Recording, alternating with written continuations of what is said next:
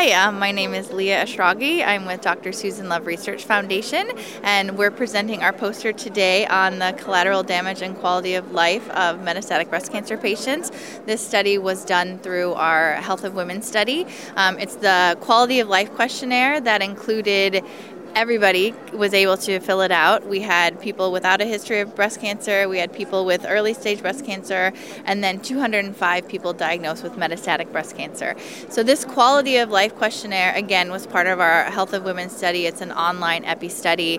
Um, everybody is welcome to join. We have about 10 different modules, and this quality of life module was developed to go over um, a lot of different aspects. So, it covered health history, chronic conditions, symptoms, mood includes reproductive health, activities, communication, including patient provider communication, um, social, and financial. And so we had this questionnaire that we put out to the whole population of the Health of Women study.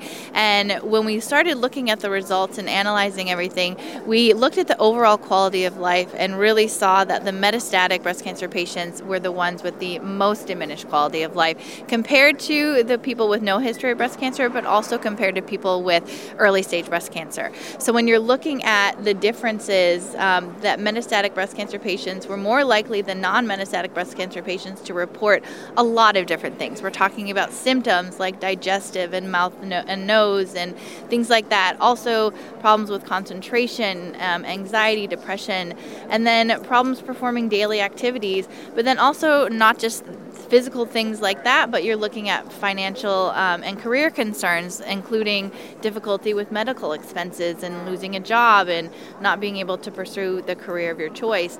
And then also the social concerns, we're looking at, you know, feeling um, isolated, dependent on other people, being treated differently. And all of this um, was just more pronounced in the metastatic breast cancer patients. And when you're looking at, um, at the patient provider communication, one of the things that was interesting was that the metastatic breast cancer patients were more likely than non metastatic breast cancer patients to perceive communication with providers as positive, helpful, and strong. So you're seeing a little bit of a difference when you're looking at some of those um, changes.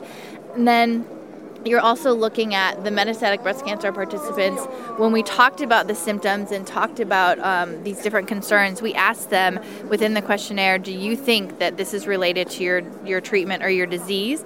And the MBC participants were more likely than the non to attribute them to their breast cancer treatment. So there's just a lot going on there. Um, and basically, with all of this information, there's a need and a distinct need, and we were able to show that here. And so there's a lot coming out of it and a lot of next steps, additional questionnaires, additional things going on to help increase quality of life with patients with metastatic breast cancer.